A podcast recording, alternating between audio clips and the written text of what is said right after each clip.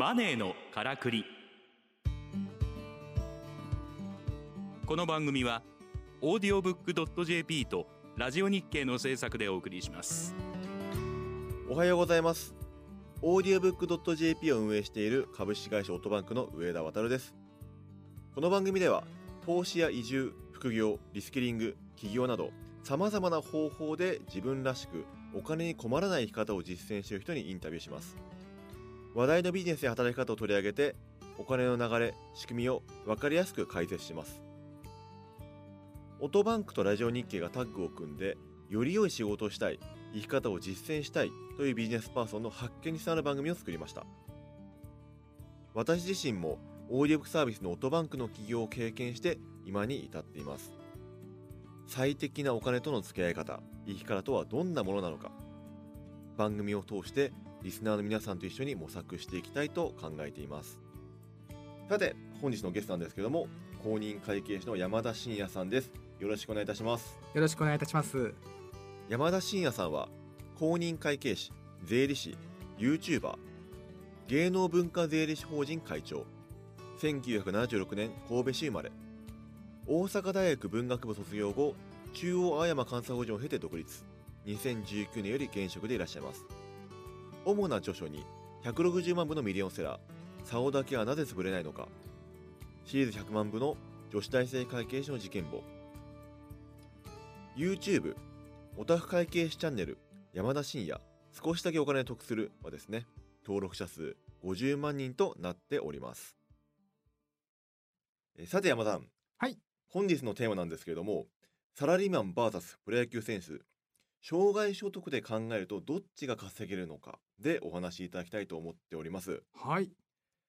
えプロ野球選手の年俸といえば数億円を超えるですねスター選手が何人もいる憧れの職業となっていますね。はい。で実際に2022年のあの年俸ランキングとかだとですね、はい。まあ、1位だとあの、まあ、楽天の田中将大選手が9億円で、うん。そこからもう95位ぐらいまでずっと1億円オーバーの選手が続くんですよね。なるほど。といった中でぶっちゃけどうどうなんですかこの辺りって？いやね羨ましいなっていう ことなんですけども まあとはいえですよはい。まあ会計士としてまず言えることはう、ん。例えばね去年決まった田中ねえー、正弘選手の9億円といっても、はい、手取りはいくらかってなるとお多分9億円じゃないですよね。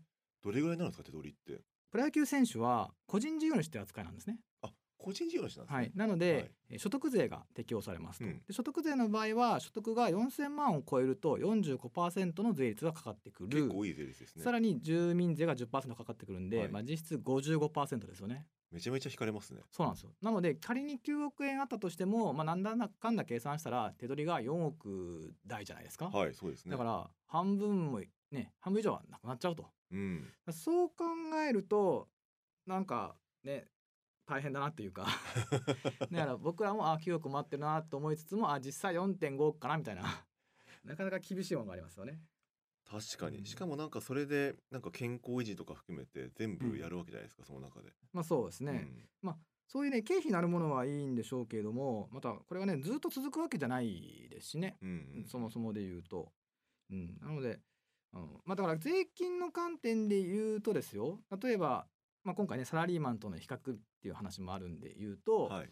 例えばサラリーマンの場合障害年収2億っていうねよく言われてますけど、うんうんその2億って別に税率がじゃあ半分1億円、ね、税金払うかって払わないわけじゃないですか。はいまあ、実際多分、ね、2割ぐらいかなへならすと。うんそうすると、はい。逆にプロ野球選手で、ね活動できる期間がでまあまあね短い選手は本当に5年とかだし、うんまあ、10年、まあ、15年とかそれで、えートータルね2億稼いだとしても、はい。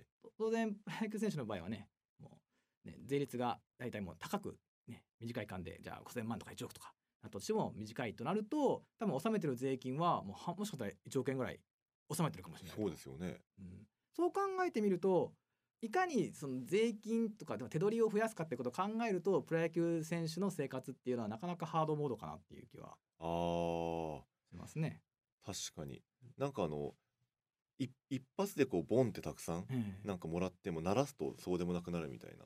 でそれで言うとあのまた会計士的な観点で言うと、はい。ストックかフローかっていう視点ってまあよくあって、結局普段の生活っていわばフローその流れですよね。要はうん。入ってきた収入の中でやりくりをしていく。要は入ってきた収入よりも出ていく支出の方が少なければまあね流れがいいというかうん。別に借金せずにやっていけるというのでなので会社員とかの場合はね結局入ってきたお給料以上に使わなければいいっていうのをずっと守っておけば特に問題なく生活をね,、うん。えーね405060、えー今だと6570ぐらいまでいけるわけじゃないですか。はい。でもプロ野球選手ってそういうわけにいかないんですよね。なるほど。やっぱり活動してる時間がやっぱり現役時代短いと。はい。うん。でいて引退するとね収入が激減しますし、うん。でみんながみんなコーチのね仕事とか野球評論家の仕事があるわけでもないと。うん。うん。ねだから結局ねお店やったりとかねいろいろされている方普通に会社員になる方もいますいらっしゃいますが、はい。えー大抵の場合はなかなか生活がいわゆるセカンドキャリアのがね大変だっていうのはどのスポーツ選手もね、あのーそうなんでしょうけど、うん。やっぱり子供の頃からね野球一筋とかでうん。やってくるとなかなかねじゃあ今更普通の会社に就職できるかっていうと、うんちょっと難易度高いですよね。そういったあのファーストキャリアの,、の選手の時に、まあ、うんお金がたくさん入って、ええそれをなんかうまいことなんか資産運用とかができるといけるんですか、おっしゃる通り。なのでいわゆるプロ野球選手の生活っていわゆるストック型ですよね。うん一発その現役時代にたくさんストック、えー資産を貯めてそれをあとどうやって、えー減らしていくねそのその中でやりくりしていくか。うんなので、えーやっぱそれがね貯金ができなもうストックができなかったらもうその時点で もうちょっとゲームオーバーっていうかうん。かなり難しくなっちゃうんですけれども、理想としてはまずはそのストックを貯める、うん。で今度はその、えー貯めた資産の中でそれを運用してその運用益だけで食べていく、うん。運用益とその配当とかで、えーの中でその支出をやりくりしていければ多分いいんだろうなっていうのはまあね僕プロ野球選手じゃないんでね旗から見てる感じなんですけども。う んだからねやっぱり一番よくこれも芸能界の専門の会計事務所僕やってるんですけども、はい。芸能界の中でもやっぱうまくいってる方っていうのはその一気にね売れて収入がバーンとあった時にやはり一番はやっぱ不動産投資ですかね。不動産を買ってでそのね、えーまあ、いわゆる売り上げというか家賃収入みたいな。降りてもその不動産収入ですね、うん。家賃収入の中でやりくりをしていけば、うんうんうん。まあ、基本的に安泰と言いますか。うん。あとはね何か特別な出費の時は切り崩せばいいと。確かに。なので、うん。会社員と、えーいわゆるあと芸能とかスポーツとかの発想の仕方ってそのフローでずっとやっていけるのかストック貯めて、えーそのストックを運用するのかで全然また話が、ね、変わってくるっていうのが、うん、特徴じゃ特なるほど。逆にサラリーマンはそのフローでうまく生きていけるような仕組みっていうのがどんどん会社側でも作られてるってことなんですか？まあ、そうだし自分自身がそういうスキルをね磨いていかなきゃいけないってことですね。うん要はフローの難しさっていうのは例えば、まあ、会社だとしてもね大企業でも今潰れる、ね、そうですねかもしれないし、うんそのフローだとすると例えば70歳ぐらいまで働けるってなると70歳まで働くスキルがいると。うんなので今一生懸命やってきたスキルってじゃあ10年後20年後使えるのかっていうのはねそこはうんうん難しいというか。あそっか常にこう会社に求められ続ける人材でないといけないとか場合によってはそのスキルアップしてあの転職していくで収入上げていかないといけないとかそうですね。そういったところですよね。もしくは、まあ、自分でね事業を始めるのかっていうところだと思うんですけど、うん。ただそのだから一番理想なのは両方ですよね、うん、結局フローでやっていく中で貯金を貯めていって、うん。でストックをどんどん積み上げていってフローでもやっていけるしストックもどんどん溜まっていってそこで運用していくっていうのが、うん。多分両方が多分最適解というか。なるほど。上田さんできてますか？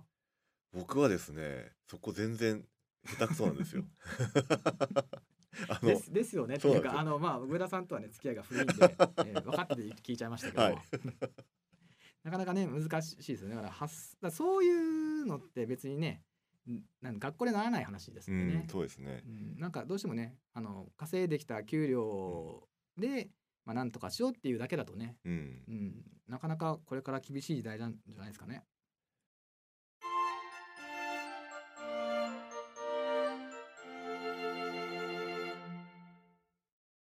でも結構そのフローで、はい。まあちょっと給料をもらっていく中でも、ええ。やっぱりそのなんか何らかのストックを組み込んでいくとた貯めたりとか、はい、あのなんかうまく資金運用していくっていうのうん。ことが必要になってくるじゃないですか。はい。だからそういうところまで考えたとしてもあのなんかプロ野球とか、芸能とか、まあ、そういったストック型とあのフロー型比較した時に、まあ、どっちがあの生きやすいとかハッピーとかっていうのなんかあるんでしょうか？うーんまあこれ本当ね人の性格ですけれども、僕とかのような心配性な人はやっぱりフローの方が安心しますよね。あ定期的に収入入定期的にってくると。収入が入ってくる方が、ねそのたとえ少なくても定期的に入ってくる方がその安心というか、まあ、インフレの心配がいらないですよね。うんうん。つまりストック型って何が一番怖いかっていうとやはり預貯金がね多い方がうん。圧倒的に多いので、インフレが起きると価値がどんどん下がってしまうと。確かに、ううん。んね、またね今こういう円安な状況になってきてね、あの日本円だけで運用してるとねあの価値がなくなるけどでもフローだったら、まあ海外向けの仕事をしようかみたいな話にうんうん。なってくると。まあ、だからそういうのはまあ人の性格にはよるんですけどね。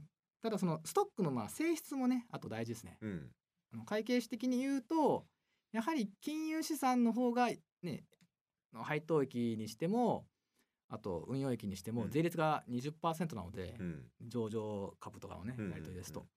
なので金融資産だと20%だけど不動産だとねこれはまた累進課税なんでねうん。所得税も5%から45%まで。あまた上がってくるん段差がありますんで、なので今度はストックはストックで、えーまあ税金ばかり考えてもね あの皆さん大変だと思いますけうん。ど、うん、いかにねその税金のコストを少なくストックを詰めるかと。あもうここでは節税的な方そう向ですねそうですね、んだからそういったのを僕はその芸能人のお客さんとかには言ってますね。うんうんうん。とはいえやっぱり、うん、皆さんなかなかなんでしょうね不動産の方が分かりやすくて不動産の方が多いんですけどねまあ一番シンプルにシンプルシンプルになんかタワマン買っちゃって、うん。大丈夫かなっていうその 大丈夫かなはまあ言い過ぎですけど、うん、10年後20年後どうなるかってなるとやっぱりもうちょっと分散した方がいいんじゃないかなとも思いつつね。うんうんだからそういったよくね投資で言われるね、えーいわゆる分散投資とか、うん。うん。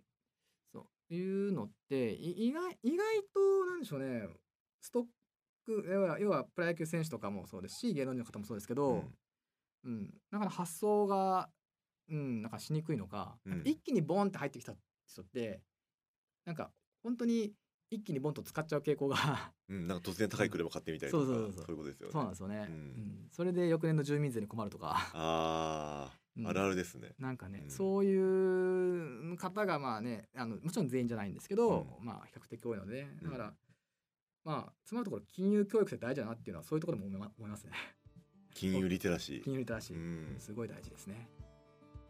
いやでもなんかいろいろとお話伺ってきてあのなんか次のね次以降の話にもすごいヒントになりそうなの出てきましたね。要はあのフローのあの、まあ、所得を得てるあの会社員の方が、まあ、次はなんか、まあ、企業とか次のあの副業とかを含めてじゃあ今度収入どう増やしていくかみたいなはい。方向性だったりとか。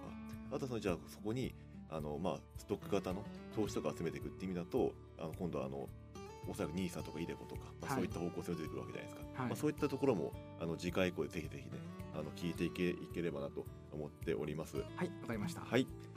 本日のゲストは、えー公認会計士の山田真也さんでございました。次回はですね、ビジネスパーソンの副業のからくりをテーマにお届けします。どうもありがとうございました。ありがとうございました